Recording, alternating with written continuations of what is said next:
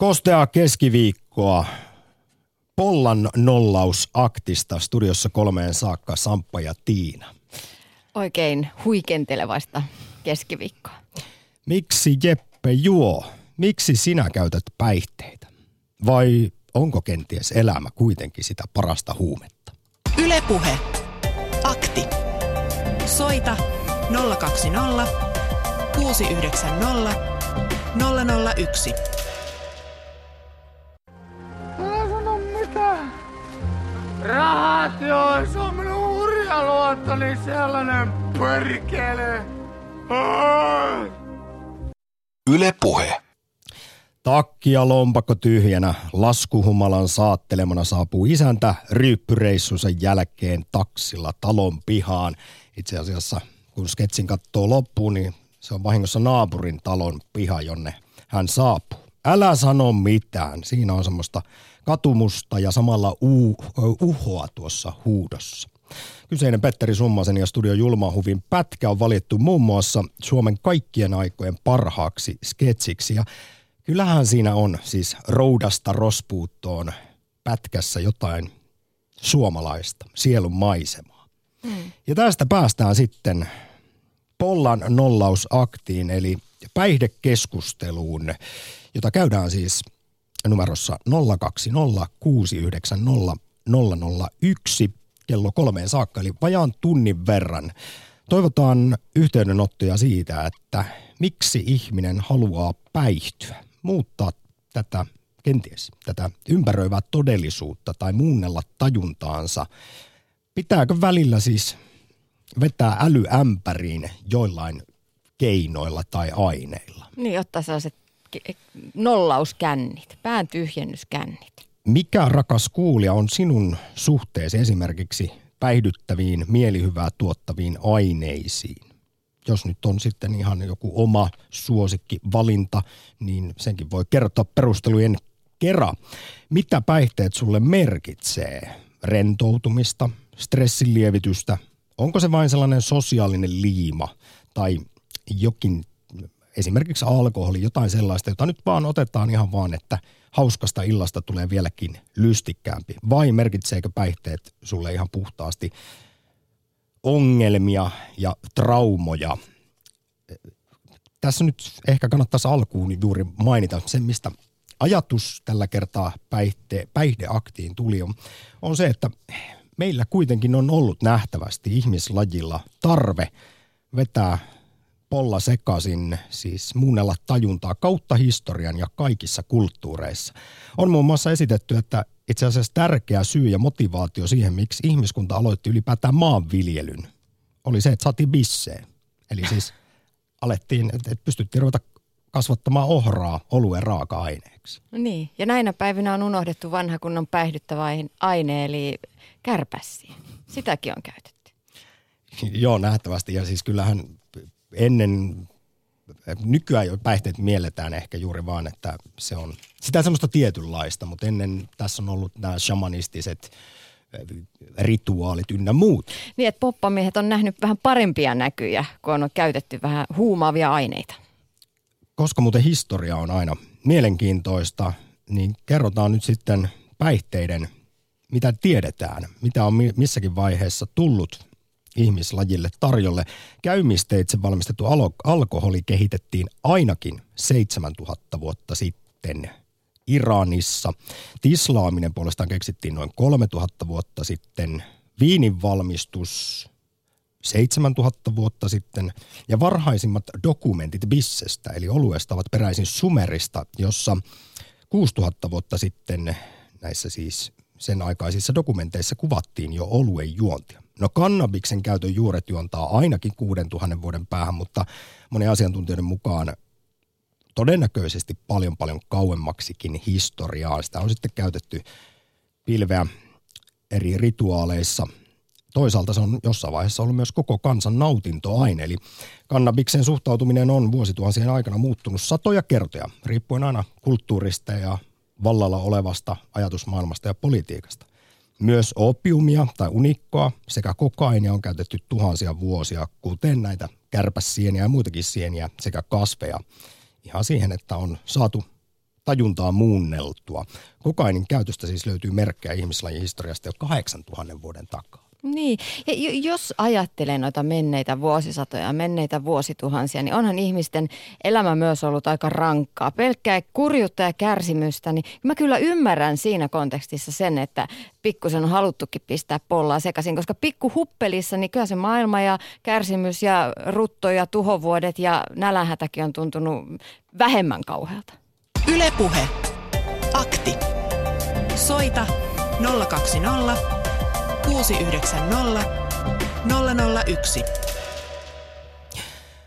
Ota yhteys päihdeaktiin ja pohdi sitä, että miksi meillä ihmisillä tuntuu olevan niin kovin kovin läheinen suhde tällaisiin päätä sekoittaviin aineisiin. Onko se vain osa ihmislajia, joka pitäisi hyväksyä?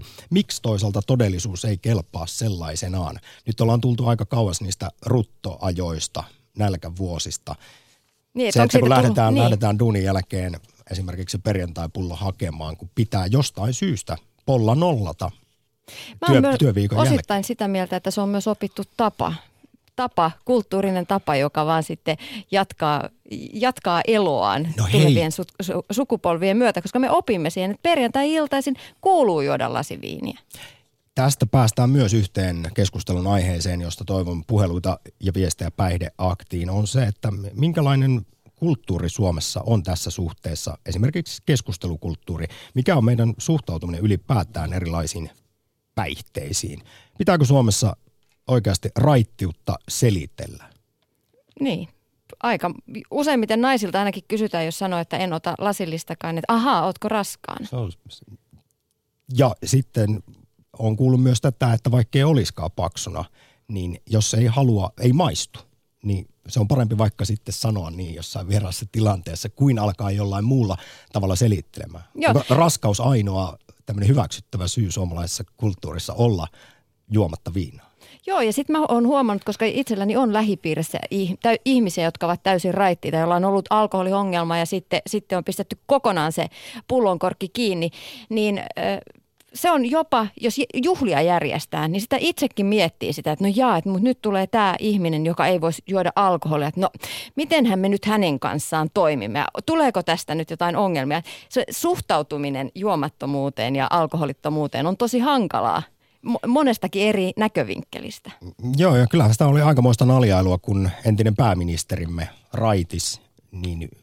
että mi- miten hän nyt sitten, mitä tarjoaa vieraille, että voiko mustikkamehua nyt. Ja ei sitä, se, ainakaan se julkinen keskustelu ei ollut sellaista positiivissävytteistä tästä raittiudesta. Joo, ja se ongelmallisuus tulee myös siinä, että voimmeko me muut juoda viiniä, jos joukossa on tämä yksi henkilö, joka ei halua, että onko se nyt sopiva ja miten tässä nyt toimitaan. Ja mä oon sitä mieltä, että se ongelmallisuus tulee nimenomaan siitä, siitä syystä, että meillä täällä Suomessa on jollain tavoin vähän kummallinen suhtautuminen alkoholiin, ja siksi siitä tulee aina ongelma, juo tai et juo.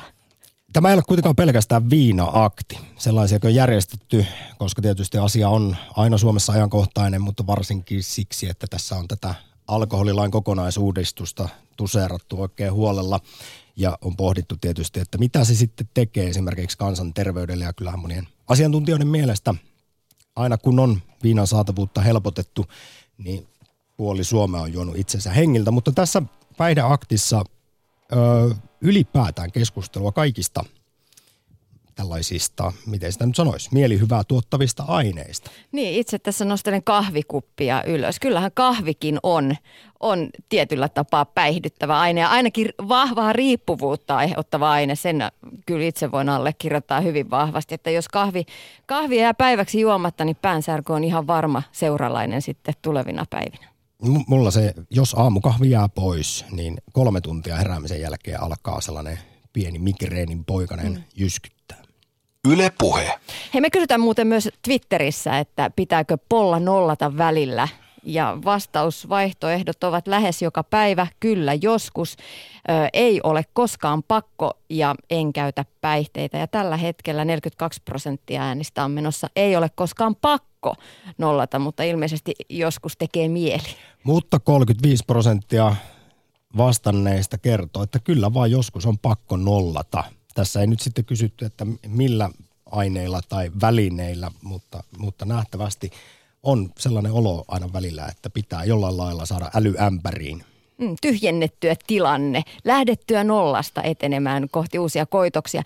Twitterissä ollaan saatu myös muutama viesti. Ei kännäys oikeasti ketään rentouta. Viinissä ei ole totuus, siinä on debis, ihmissuhde, törmäykset, ynnä muuta, ynnä muuta. Kirjoittaa Veksi Lindruus ja Kimmo on laittanut viestiä, että kaikki päihteiden käyttö ei ole pollan nollaamista, pikemminkin päinvastoin. Nollaaminen johtaa helposti ongelmiin, pakoon todellisuudesta.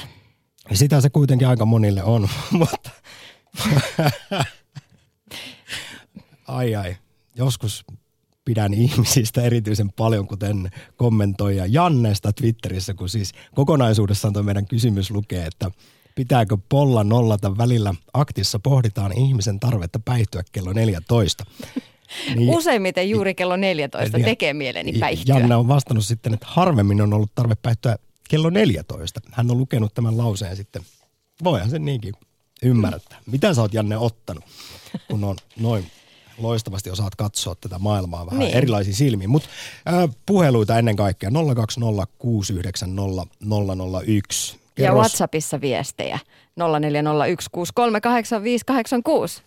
Mitä päihteet sulle edustaa ja, ja no, hyvässä ja, ja pahassa, ja voi pohdiskella sitten vaikkapa suomalaisten suhtautumista päihteisiin. Onko esimerkiksi alkoholi liian keskeisessä osassa meidän kulttuuria arjessa ja varsinkin sitten juhlassa? Mutta nyt mennään tämmöisiin perustavaa laatua oleviin asioihin hetkeksi, sen jälkeen viestejä ja puheluita. Miksi meillä on tarve saada pää sekaisin? Miten esimerkiksi nuo päihteet vaikuttaa meidän mielihyvän järjestelmäämme? Kuunnellaan, miten näitä kysymyksiä pohtivat talous- ja sosiaalihistorian dosentti Mikko Salasuo sekä riippuvuuksiin perehtynyt aivotutkija Petri Hyytiä Helsingin yliopistosta. Yle Puhe. Se, että etsitään mielihyvää, niin se on tietenkin ihan, ihan normaalia ihmisten, ihmisen biologiaa.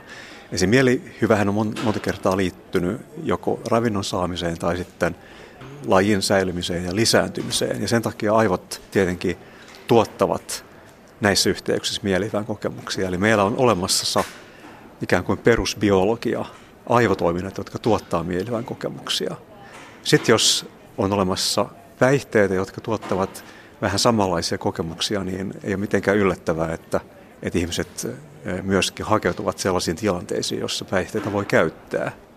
Mä luulen, että päihtyminen ja ihminen osana luontoa on niin pitkä symbioosi tavallaan, kun ne päihteet on tullut sieltä luonnosta, että, että ne liittyy elimellisesti toisiinsa.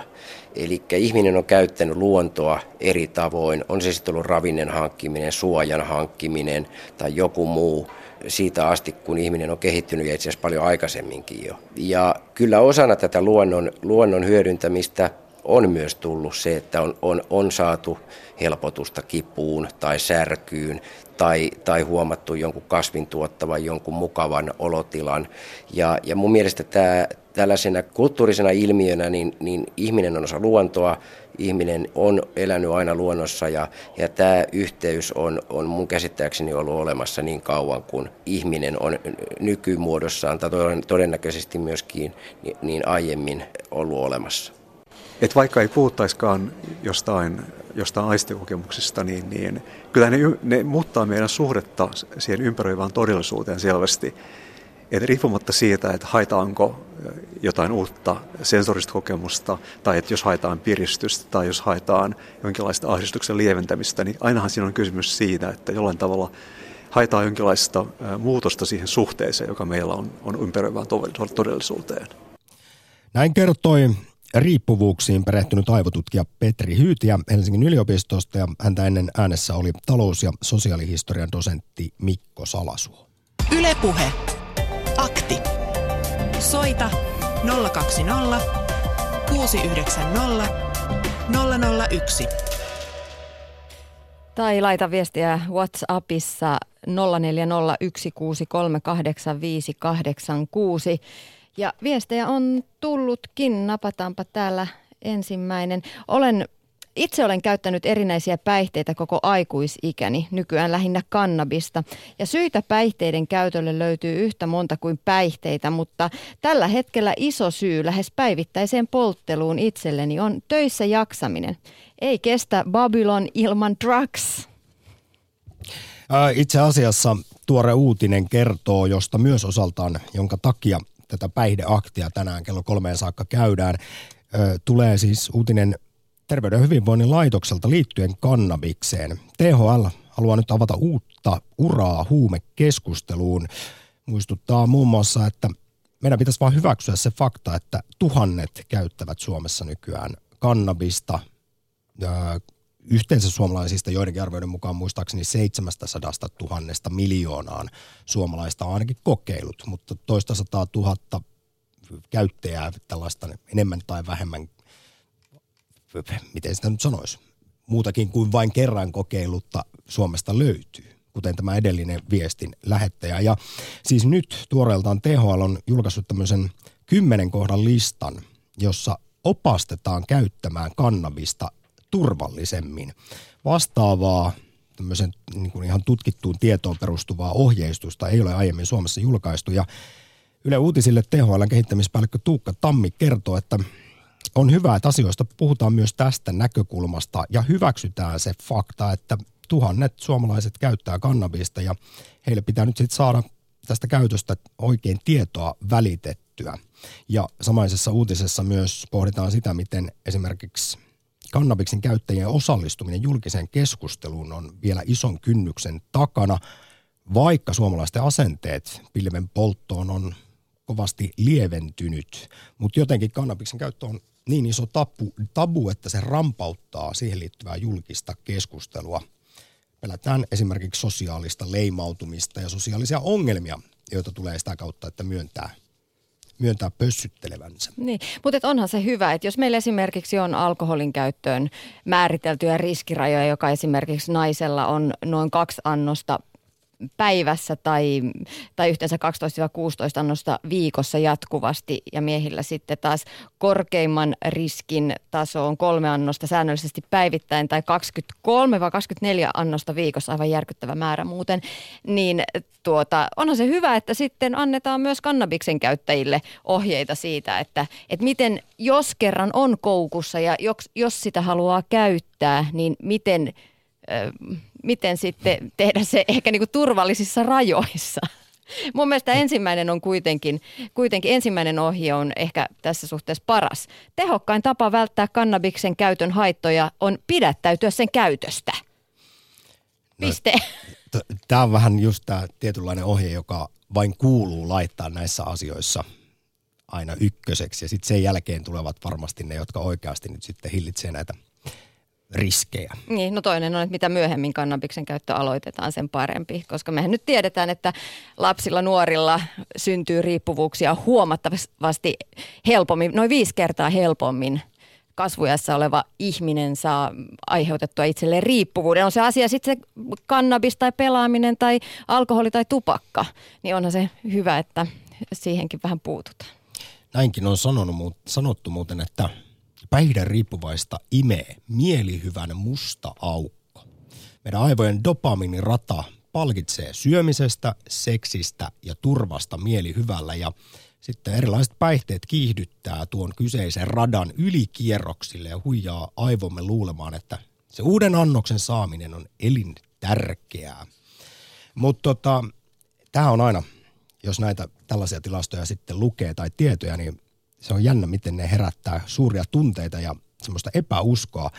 Kun kerta nyt kannabis esiin nostettiin, niin mainitaan, että monissa tutkimuksissa on todettu, että alkoholi ja tupakka olisi vaarallisempia, paljon vaarallisempia päihteitä kuin kannabis. Edelleen tästä siis väittelyä käydään myös asiantuntijoiden keskuudessa, mutta esimerkiksi kaksituhattakahdeksan E U-raportissa näin asia todettiin, että se on se vähiten vaarallisin huume.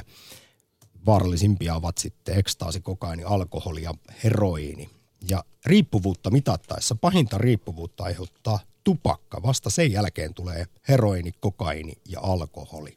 Kannabis vähiten riippuvuutta aiheuttava. Niin, mutta nyt tässä jos mennään sitten siihen, että meillä on jo nämä alkoholi ja tupakka ja kaikki muut käytössä. Tartteeko enää vielä lisää? Tartteeko vielä ottaa sitten yksi, koska me ihan väistämättä tiedetään, että ei se alkoholin ja tupakan ö, käyttäminen yhtään siitä vähene, vaikka otettaisiin kannabis siihen rinnalle. Tämä terveystäti no, niin so, herittää sormeaan. Aika suuri keikahdus suomalaisessa päihdekulttuurissa tapahtua. Kyllähän sitä sitten jotkut sellaista utopiaa maalailee, että paljonko tulisi kansanterveydellistä ja taloudellista säästöä. Aika harva siellä sitten budipäissään jaksaa lähteä näkkikioskilla toisia turpaa vetelemään. Niin, jos olisikin sellaista iloisempaa hiprakkaa. Hei, muuten saatiin just lähetysikkunassa kommenttia tähän T H L:n T H L:n tuota kannabiksen käytön, käyttöön liittyviin ohjeistuksiin, että on, täällä kommentoidaan meillä, että on parempi aloittaa vähän myöhemmin se huumeiden käyttö. Yle suosittaa ei. Yle ei suosita mitään. Totesimme näin, että mm, T H L, Terveyden ja hyvinvoinnin laitos, on antanut nyt kymmenen neuvoa kannabiksen käytön haittojen vähentämiseen. Ja toinen näistä ohjeista menee niin, että mitä myöhemmin kannabiksen käyttö aloitetaan, sen parempi. Jos. Jos aloittaa. Yle Puhe. Akti. Soita nolla kaksi nolla kuusi yhdeksän nolla nolla nolla yksi. Ja kerro, mikä on suhteesi erilaisiin päihteisiin? Kyseessä on Pollan nollausakti kello kolmeen saakka. Jyri, hyvää päivää. No terve. Onko, onko mieli kirkas vielä tässä vaiheessa, kun kello on kaksikymmentäviisi yli kaksi keskiviikkoiltapäivänä? No tuli hyvin nukuttua, niin kyllä nyt on aika kirkas. Hyvä niin. No onko noin muutenkin elämä parasta huumetta? Joo, kyllä se aika ollaan, että itse on. En nyt raivoraisi. Hyvin harvoin pitää päihteet käytän. No se on hyvä. Nyt Juri, nyt vähän sä pääsit jonnekin rauhallisempaan paikkaan, meinas kuulostaa siltä, että tuuli vie sut mukanaan. Mutta minkälaisilla tota, ajatuksilla soitit päihdeaktiin? No siinä on vähän tämmöinen tota, noin, niin, ajatus, että tämä viina on ää, meidän yhteiskunnassa kaiken maailman sosiaalisissa juhlinnoissa ja muissa, niin vähän niin kuin semmoinen velvollisuus, että sitä odotetaan ihmisiltä ja se ää, kaikki sosiaaliset tämmöisen juhlinnan ja tämmöisen yhteyteen aina otetaan se viina tai alkoholi. Kyllä, no onko se myös sitten niin, että sellaista kaveria pidetään jotenkin omituisena, joka ei ota? Varmasti otetaan omituisena ja tässä teidänkin alkuspiikeissä oli tämmöistä puhetta, että niinku ainut syy, että mikä tuli esiin, että miksi ei ota, on se, että on alkoholiongelma. Koska voihan olla vaan, että ei pidä siitä, miltä viina maistuu ja ei pidä siitä, mitä se tekee mielelle. Ihan varmasti näin, mutta aika harvoin tällaista sitten syytä kuulee. Joo, ja se tota noin, niin yleensäkin sitä otetaan perusteluihin ja sitä pidetään niin kuin jotenkin loukkaavana taas, jos joku pidättäytyy siitä alkoholista, koska kaikki tietää, että alkoholi on pahasta, mutta sitten me kaikki, melkein kaikki käytetään sitä, niin sitten koetaan, että yksi, joka ei juo, niin jotenkin syyllistää tai näitä, jotka juo. Ja eihän se pidä paikkaansa, että mitään syyllistämistä olisi. Me nyt vaan kaikki tapataan vähän omalla tavallaan. No Jyri, mikä sun, jos mennään tähän päivän pääkysymykseen, että miksi pitää välillä päihtyä vai pitääkö, niin mikä sun näkemys tähän asiaan on? Pitääkö Polla nollata välillä?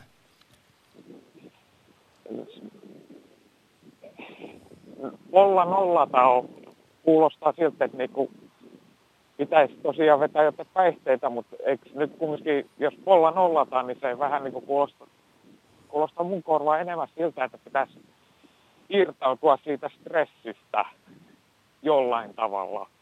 Että oli sitten joku urheilu, joka sekin nyt jollakin voi olla huumetta ja, tai kävely mettässä, jotain tämmöistä.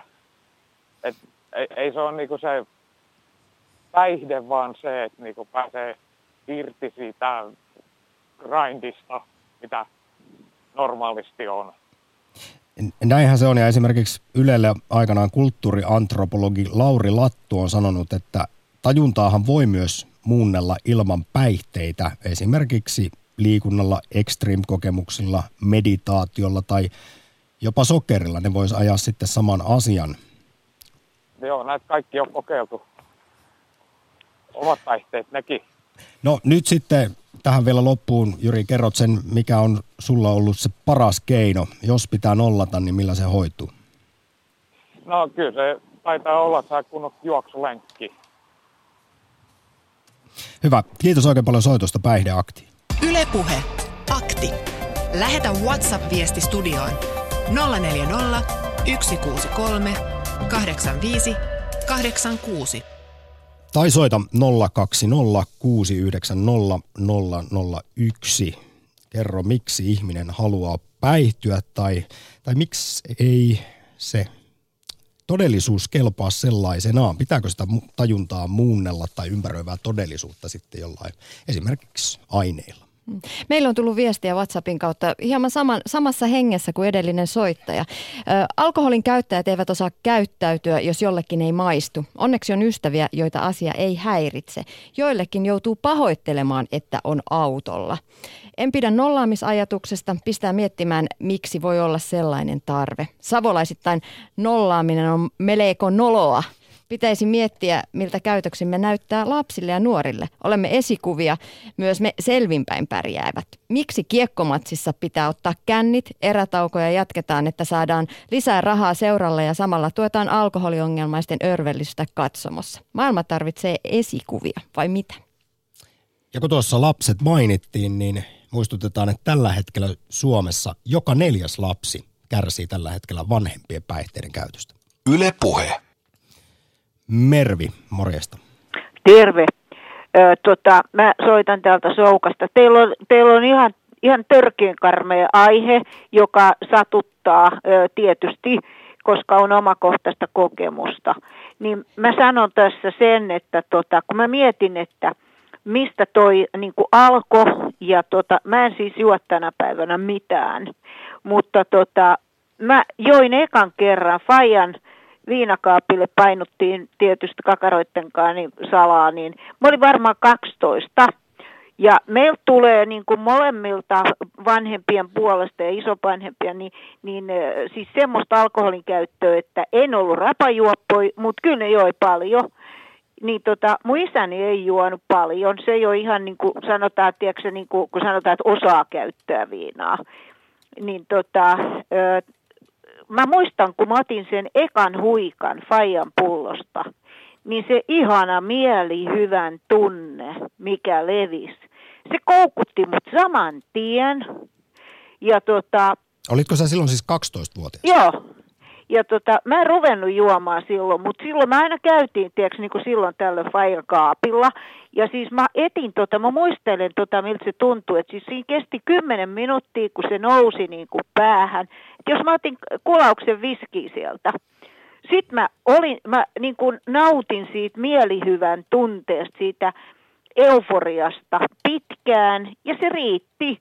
Ei tarvinnut, tiedäksä, siis saattoi mennä, että okei, emme sitten niin kuin viikolla sinne enempää mentykään. Mutta mä palasin tohon, se koukutti saman tien.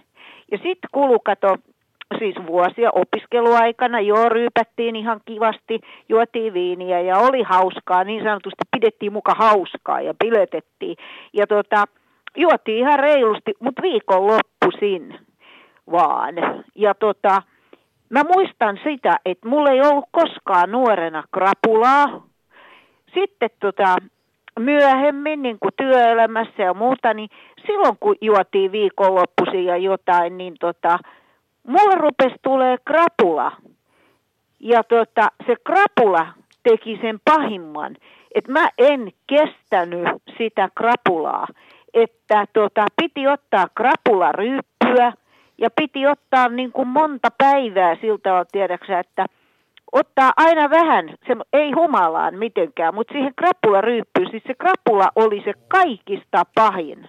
Siis sillähän krapularyypylä tietyllä tavalla aina vaan siirtää sitä aina krapulaa siirtää, eteenpäin, joo. Mutta sitten taas valitettavasti se niinkin joo. on, että kyllähän se siinä aina joo. sitten hetkellisesti helpottaa, mutta voi aiheuttaa tietysti riippuvuutta. Aiheutti kans. Ja sitten mä vähitellen vuosien saatossa opin sen, että pitää juoda vettä samalla kun juo viiniä ja syödä. Siihen asti mä olin lotassu hirveällä vauhdilla, tiedätkö, puoli pulloa viiniä niin kuin heti aina tyhjää vatsaa, niin että mä saan sen ihanan euforia. No eihän se siitä lisääntynyt. Sitten juotiin lisää ja odotettiin sitä hyvää tunnetta, mitä ei tullut. Hmm. Ja tota, mä join väärin, en mä osannut käyttää. Ja varsinkin kun mulla on perinnöllinen taipumus alkoholisoitua, mulla ei sopinut toi viina ollenkaan ja mä lopetin sen kokonaan. Mutta mä oon joutunut, varsinkin nyt kun mä kuuntelin, mitä te puhutte siellä, niin ö, kaikille sanoisin sen, kenellä on alkoholismia ja riippuvuutta ja muuta, niin kyllähän te sen tiedätte, että me haetaan siitä just tota ihanaa euforiaa ja vihataan krapulaa. Että jos jengi saisi jostain muualta sen hir- ton luonnottoman hyvän tunteen, mikä viinasta seuraa, niin me ei, me ei oltaisi alkoholisteja kukaan, koska tämä on se, mitä me haetaan. Ja sitten tässä on vielä semmoinen mysteeri, että ö, olen ollut etelässä ja tuolla, mua ei ole siellä vaivannut tota, alkoholismi eikä liikaryyppääminen koskaan. Hmm. Mä oon osannut juoda siellä niiden seurassa ja syödessä ja muuta, kun siellä on tullut sitä mielihyvää niin kuin muusta. Ja mä oon ollut ikinä krapulaa, enkä mä ikinä ö, örveltänyt siellä. Yle Puhe. Akti. Soita nolla kaksi nolla kuusi yhdeksän nolla nolla nolla yksi. Kiitos oikein paljon Merville soitosta päihdeaktiin, ja kun hän tuossa pohdiskeli esimerkiksi tätä geneettistä alttiuttaan vaikkapa riippuvuuteen, niin kerrotaan nopeasti ne seuraavaa puhelua, että pitkän uran biolääketieteellisen alkoholitutkimuksen parissa tehnyt tutkimusprofessori Kalermo Kiemmaa on Ylelle kertonut tästä riippuvuudesta siten, että tämä on ikuisuuskysymys. Miksi toiset jää päihteisiin kiinni ja toiset ei? Jotain kuitenkin tutkimuksissa on selvinnyt. On esimerkiksi todettu, että taipumus todellakin alkoholiriippuvuuteen periytyy. Sama koskee myös sitten nikotiinia ja muitakin päihteitä. Tätä periytyvyyttä kuljettavat sukupolvelta toiselle toistaiseksi tunnistamattomat geenit. Yle Puhe. Timppa, morjesta. Morjesta, morjesta. Pitääkö välillä nollata? Miten suhtaudut siihen, että, että, että ihmislaji on nähtävästi kautta historian kaikkien tutkimusten mukaan niin aina muunnellut tajuntaansa? On ollut jonkinlainen tarve sellaiseen. Joo, tota, toi on itse asiassa mun mielestä aika mielenkiintoinen silleen, että mitä se kertoo tästä ajasta, jos sitä pitää koko ajan vahvemmin ja vahvemmin tota, sitten niin kuin muuttaa sitä todellisuutta, että, että onko tämä yhteiskuntarakenne vaikka semmoinen, että painetaan duunia enemmän kuin jaksetaan ja sitten juodaan niin kuin takamukset olalle kahdesti viikossa, että toivuttaisiin siitä ja sitten pitääkin olla takas siellä hommissa, niin mistä ei tykkää, niin onkohan sitä jotenkin vähän epäluonnollinen, epälajityypilliseen tilanteeseen meidän pakotettu. Tämmöinenkin retorinen kysymys on ilmoille heitetty, että ajaako ihmisen päihteiden pariin yhteiskunta, niin kuin Timppa mainitsit, kemia, henkilökohtaiset ongelmat vai sosiaaliset tavat? Jotenkin oma vastaukseni tähän olisi, että varmasti kaikki nämä Joo. Kukin, kukin omasta syystään. Varmasti. No, mutta siis me sun kanssa, Timppa, eletään kuitenkin samassa Suomessa ja samassa yhteiskunnassa vuonna kaksituhattaseitsemäntoista, ja sä pohdiskelit, että mikä tämä meininki, nykymeininki täällä on, että pitää sitten pari kertaa viikossa vetää sitä älyämpäriin kaiken stressin keskellä, niin siis koetko sinä omassa elämässäsi tämän näin? Öö, itse asiassa nyt mun on pakko tuota huomata, että tiedätkö mikä on älyämpäri? No... Sä oot, tota, sä, oot, sä oot aika useasti nyt sanonut sen älyämpää, että mulle tulee mieleen se puolentoista litran jaffapulla, mistä on pohja leikattu irti ja pistetty siihen jostain raanasta, irrotettu ritillä siihen pesäksi ja sitten siitä otetaan sellaisia niin hassisiskuja vasten tajuntaa sieltä tota, upottamalla se pulloa sinne veteen, mutta joo siis en itse itse asiassa tota, nollaa tollei päihteillä ollenkaan, että on ollut tässä jo kohta kaksi vuotta ihan täysin raitis. Mikä sun, sin, sinut ajoi tähän upeaan päätökseen? Öö, semmoinen aika niin kuin, että mä punnitsin vaan asioita, että mitä mä siitä, mitä mä niin kuin, ja siis alkoholi oli se mun päihde, että mitä se mulle antaa ja mitä se sitten ottaa. Ja sitten mä huomasin sen, että, että, tota, että se tuntuisi niin kuin vievän enemmän kuin se antaa, että, että se... Se hetki, kun on hauskaa vaikka illassa, kun lähtee ryyppäämään, niin se on aika lyhyt sille minuuteissa laskettuna se, se tota, milloin on oikeasti hauskaa. Sitten sit se menee sellaiseksi mongertamiseksi ja kotiin jotkut ranskalaiset perunat rinnuksilla laahustamiseksi ja sitten kaksi päivää fyysistä krapulaa ja kolmas henkistä ja ehkä neljäskin. Niin tota, kun mä tajusin, että itse, että, että oiskohan tää niin kuin, voisiko tätä niin kuin vaikka olla tekemättä, että ei ajaisi tehdä tällaiseen niin kuin Autosetki poliisi tulee. niin, niin tota, tota... Jatka vaan. siihen tilanteeseen. Niin sitten se alkoi ihan, että mä olin, olin tota, kuukauden kaksi juomatta, mikä oli pidempi aika, kun olin viisitoista vuoteen ollut. Ja sitten, sitten mä tajusin, että en mä tunne jääväni mistään paitsi. Ja sitten mulla on koko ajan silleen, niin kuin oikeastaan parempi olo. Ja toki nämä niin kuin nollaamisen tarpeet semmoisena, että siis, no, siis mä koen se, että se on niin kuin työstressi tai tämmöinen, niin kuin, että ylipäätään stressaa, niin sitten se, että kyllä mä sen löysin ihan semmoisesta niin kuin hengästymisestä, että pyöräilee niin kauan kuin meinaa taju lähtee ja sitten semmoinen tavallaan se tyhjyys, mikä siinä tulee, kun makaa jossain puiston penkillä ja on vaan tota, pitää keskittää kaikki ajatukset ja energia siihen, että saa niin kuin happea sisään, niin kyllä se on aika semmoinen tyhjentävä. Voihan siinä puiston penkillä sen niin kossupullon jälkeenkin olla aika hengästyneenä ja tyhjänä. Mutta... No mutta kyllä siinä on varmasti semmoinen nollattu olo. Tässä vaiheessa Timppa, kiitos oikein paljon soitosta Päihdeakti. Yle kiitos. Puhe. Akti. Lähetä WhatsApp-viesti studioon nolla neljä nolla, yksi kuusi kolme, kahdeksan viisi, kahdeksan kuusi. Ja WhatsAppin kautta ollaankin saatu viestejä. Kiitos niistä. Lähestyn neljäkymmentä iältäni ja aika monen tuttavan kohdalla tuo viina alkaa näkymään ongelmana. Perjantaina viinakaupan kautta kotiin ja sunnuntaina vasta juominen poikki. Usein myös puretaan sitä Tallinnasta haettua kuormaa. Olen nähnyt, kuinka työhalut alkavat vaan kaverilla vähenemään. Se on surullista, kun ei enää mikään, mitään muuta aktiviteettia enää keksitä tai keksitään, mutta kaikkeen liittyy alkoholi. Alan olemaan melko vastahakoinen kaikkeen alkoholin saatavu, kaiken alkoholin saatavuuden helpottamiseen. Toki joskus juon itsekin, mutta en tuossa mittakaavassa. Kyllähän siinä vanhassa viisaudessa on edelleen perä, että viina on viisasten juoma. Ja hän myös kommentoi, että työni kautta näkyy, milloin kansaneläkkeitä ja muita etuuksia jaetaan. Suomessa tulisi todella harkita tätäkin, missä muodossa etuuksia jaetaan.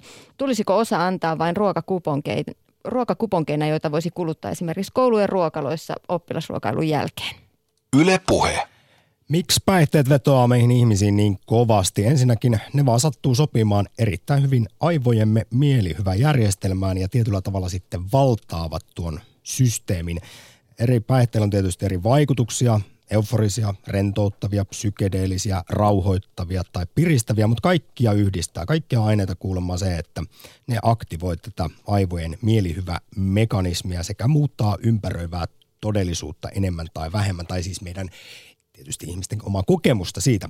Näin kertoi esimerkiksi tuossa jo aiemmin kuultu riippuvuuksiin perehtynyt aivotutkija Petri Hyytiä. Ja siinä kun Hyytiä puhui aiemmin, niin puhui myös talous- ja sosiaalihistorian dosentti Mikko Salasuo. Ja häntä kuunnellaan lyhyesti ennen seuraavaa puhelua vielä lisää. Kun mennään näihin perussyihin, miksi on päihteitä aina oikeastaan ihmislajin historiassa jollain tavoin käytetty.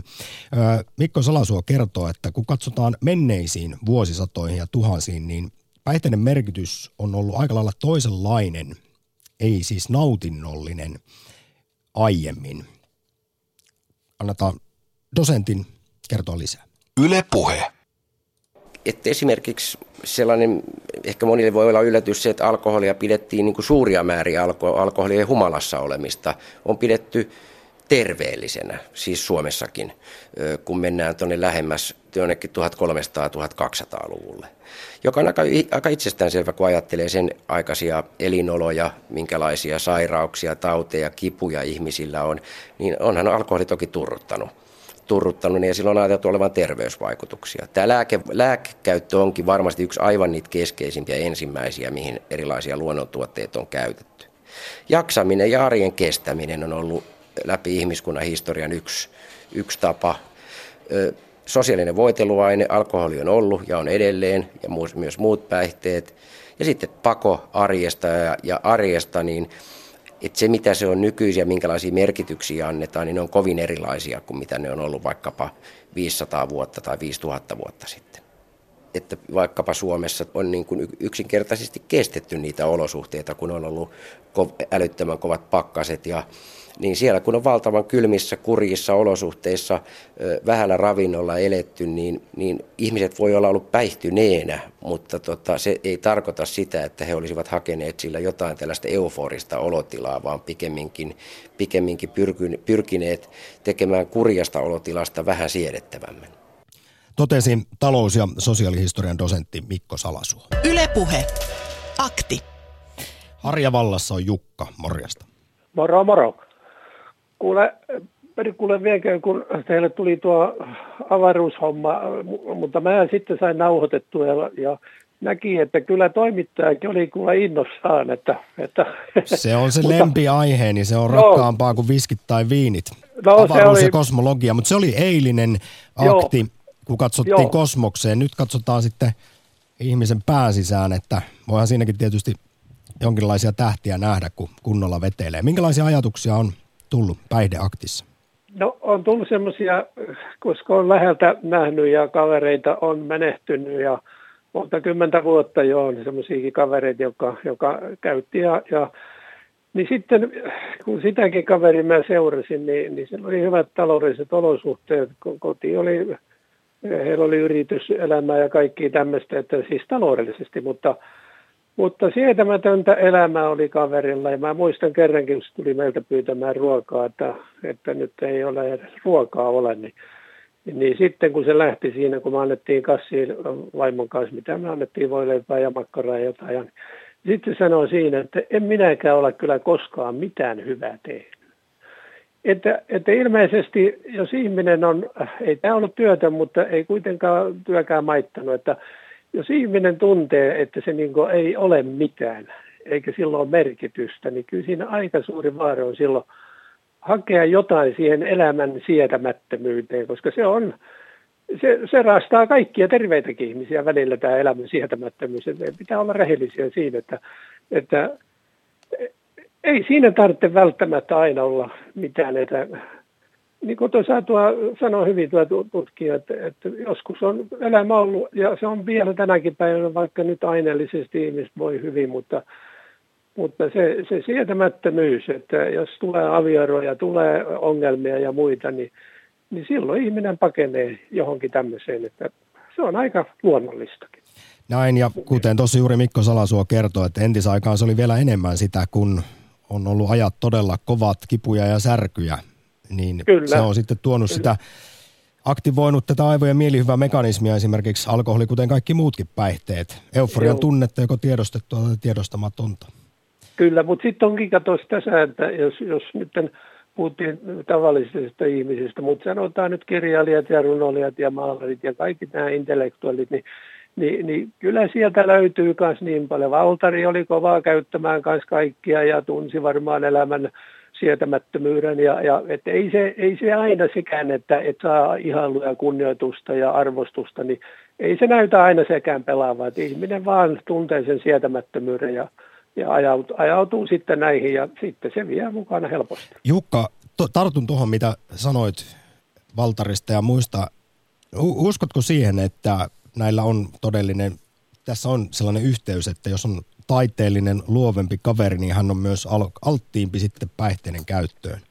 Kyllä, kyllä se aistii paljon herkemmin, herkemmin sen, sen, sen sietämättömyyden ja sen elämän kovuuden. Että, että, et, ja sitten on, ne on kahleettomia tavallaan siinä mielessä, että ne, ne kokeilee myös kaikkia. Että, eikö, eikö se aina ole sanottu, että aina kerran kannattaisi kokeilla että vaikka mitä, mutta, mutta että, että ne, on, ne on siinä ennakkoluulottomempia, että ne myös, ne myös Silloin kun ei tavallinen ihminen Suomessa vielä käyttänyt mitään tämmöisiä, eikä ollut mahdollisuuttakaan, niin silloin jo tämmöiset silmääntekevät ja kirjailijat, niin on käyttänyt silloin jo ja nauttinut elämän iloista. Että, että... Mm.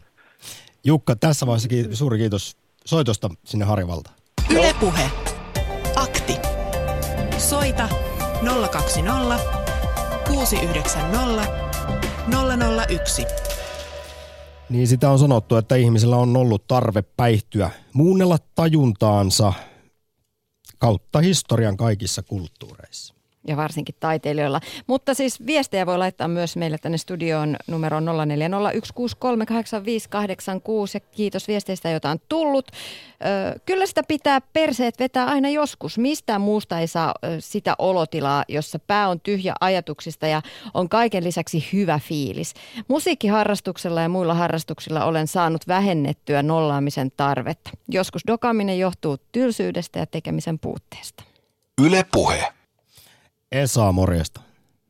Morjesta, mutta M- tuohon on... Milloin sulla on... Väliin. Mitä? Meinasin kysyä, että milloin sulla on viimeksi ollut takapuolet oli olalla? Öö, jaa. Enpäs muista, koska itse olen ollut Keski-Euroopassa töissä muualla, oppinut siihen alkoholikulttuuriin. Voi mennä kotiin, ottaa yhden oluen, se on siinä. Ja sitähän tänne kovasti Suomeenkin yritettiin saada tätä... Näitä eurooppalaisia juomatapoja, ne vähän tuli, mutta ei koskaan jätetty sitä suomalaista perjantai-pullokulttuuria pois. Öö, tota, mä oon tuossa eri mieltä, kun mä katselen nuorisoa, nykyistä nuorisoa, niin ne osaa sen jo. Joo, kyllä siellä päässä onneksi on, on ihan erilainen niin. Kulttuuri nykypäivänä. Mutta mikä on, Esa, se asia, jolla Pollan nollausaktiin lähdit soittamaan? Öö, se kun mä kuuntelin kun todellakin tätä, että ei mel- siis alkoholi oli kauhea hirviö. Ei se kaikille ole sitä. Ei todellakaan. No, joo, sä tietyllä tavalla nyt vastasit sitten siihen kysymykseen, jonka tuossa jo aiemmin heitin ilmoille, johon myös kommenttia toivoin, että puhutaanko päihteistä Suomessa julkisesti jotenkin vääristyneesti tai värittyneesti? On aina sitten se viina on demoni, kun se esiin nostetaan, mikä on toisaalta ihan ymmärrettävää, kun mietitään, että pari miljardia, vuodessa, pari miljardia euroa vuodessa maksaa siis inhimillisiä tragedioita unohtamatta niin Suomelle tämä meidän viinan käyttö. Kyllä, kyllä. Tämä on totta ja ö, se on hyvä, että niistä puhutaan, mutta valitettavasti aina kun nämä keskustelut alkaa, niin sieltä tulee ne äärilaidat esille. Ky- kyllä se usein näin menee, mutta nyt vielä päivän pää, tietynlaisen pääkysymykseen, Esa, kerro vastauksesi, vastauksesi. Onko meillä jokin tällainen sisäänrakennettu tarve aina välillä saada pää sekaisin? Mä en osaa sanoa tuohon, koska ei mulla ainakaan. Se kuulostaa hyvältä, että pystyy ihan, oli päivä mikä tahansa, niin todellisuuden ottaa. ottaamaan sellaisenaan. Kiitos oikein paljon soitosta. Yle Puhe. Akti. Ja sitten päihdeaktiin Harri. Tervehdys. No hei, en itse käytä huumeita ja alkoholia mieluummin johonkin saunaolueeseen ja alkoviinin ruoan kanssa.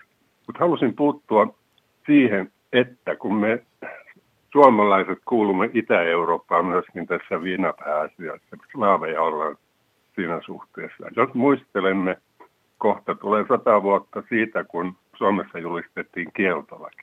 No silloin kaikki kielletty, niin se nosti hintoja. Me tiedämme tuon Viron viinarallin ja sitä rataa. Ja lopputulos oli se, että olisiko se sitten ollut parinkymmenen vuoden jälkeen, kun kieltolaki kumottiin. Mutta tänä päivänä Suomessa näkee, että seitsemän prosenttia poliisin aktiviteeteista ne liittyy tavalla tai toisella viinaan. Suomessa tapetaan humalapäissään eniten. Lapset ja vaimot ajetaan kankahalle. Kaikkinäköinen riita, kaikkinäköinen sivistymätön käytös, se liittyy humalaan, jota poliisit sitten kuskaa sinne ja tänne. Ja kun sitä verrataan päihteisiin, niin sieltäkin tapahtui se, että historiasta Richard Nixonin aikaan niin U S A-kongressi äänesti yhden äänen enemmistöllä huumeiden käytön rikolliseksi. Ja se aiheutti sen, että hinnat nousi kautta linja kaikkinaisissa huumeissa, jossa se on tänä päivänä yhden äänen takia. Toinen vaihtoehto oli se, että oli sätetty, niin kuin on osittain Hollannissa tehty liberaalissa maissa, niin vähintään, vähintään tuota, niin sanotut keskivahvattakin huumeet laitto, laittomuuksien ulkopuolelle. Nyt lopputulos on se, että, että Latinalais-Amerikassa puoli miljoonaa ihmistä näiden kartellien, huumejengien takia ovat rahan, koska hinnat on huipussaan, niin tappaneet toisia. Vankilat on täynnä pikku, pikku huumeenkäyttäjiä, diilereitä. Korruptio on huipussaan poliittisella tasolla koko maailmassa, Aasiaan myöten. Kaikkinainen huumeiden metsästys vie yhteiskunnan rahoja. Järjettömät määrät. Mm. Sä kerrot tässä, Esa, nyt, anteeksi Harri, monta mielenkiintoista pointtia. Mä nyt tartun sitten tähän viimeisimpään, kun kysytään suoraan sulta, että pitäisikö, kuten Yhdysvalloissa ja monissa osavaltioissa, niin pilvilaillistaa myös Suomessa? Lisääntyisikö no, verotulot ja vähenisikö rikollisuus? Siellä sinne on, on, on liittynyt lähinnä, kun on, on niin kuin kivun, on jotakin sairauksia, jotka aiheuttaa kipua, niin, niin siellä on etupäässä marihuana tämmöiset lievemmät tallit.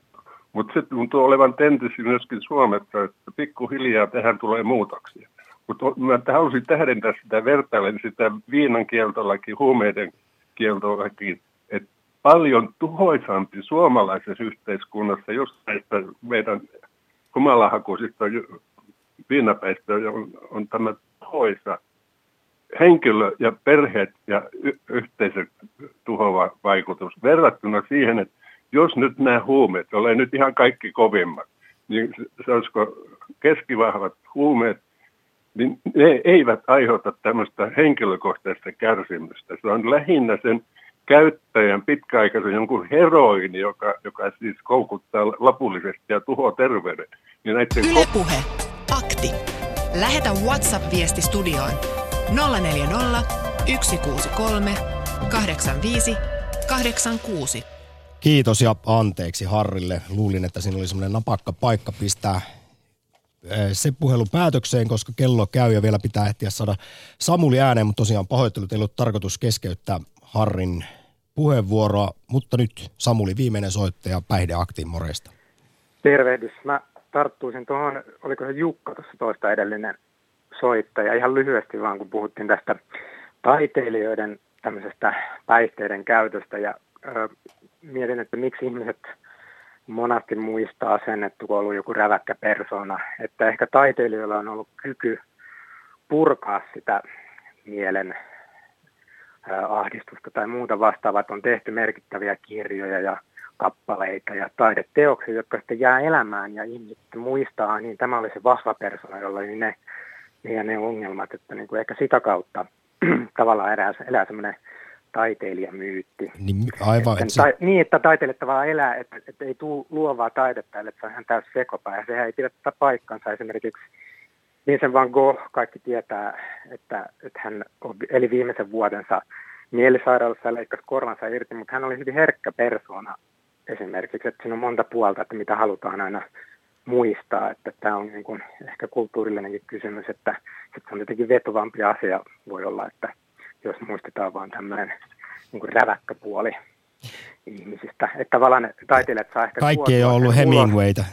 Niin, taiteilijat ehkä saa tuotua ulos sen, että, että, että se ahdistus purkautuu jollain tavalla. Että jokainen meistä sitten tuo eri tavalla, toinen sitten harrastaa kitaransoittoa ja saa sillä niin kuin sen olon paremmaksi. Se on tosi hyvä juttu. Mm. Ja toinen asia, tällä lähetysaika loppuun, niin tämmöinen tapojen niin kuin sykli, kun aikaisemmin mainitsitte siellä, että, että mikä tahansa sitten viekään niihin päätteisiin, huumeisiin, mitkä ne on, niin tapa, että sulla on, Charles Bukowski puhuu semmoisesta kirjailijatavoista, semmoinen tavojen rinki, että on joku ärsyke, mikä aiheuttaa jonkun rutiinin, millä sä reagoit siihen, se päässä ottaa palkinto.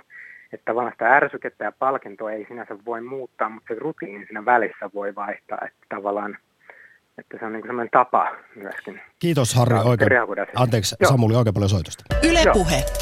Akti. Nyt nimittäin kuunnellaan vielä lyhyesti talous- ja sosiaalihistorian dosenttia Mikko Salasuo, suota, joka kertoo, että miten se on oikein määräytynyt historiassa, että mikä aine on ollut kulloinkin sallittu ja milloinkin kielletty. Hyväksyttävä rajapäihteissä elää, liikkuu, kahvi on ollut kiellettyä kuolemanrangaistuksen uhalla aikanaan, ö, alkoholissa on pyritty kieltolakiin. Kauppapoliittisista syistä aloitettiin vuonna tuhatyhdeksänsataakuusikymmentäyksi tämä huumeiden vastainen sota Yhdysvaltain johdalla.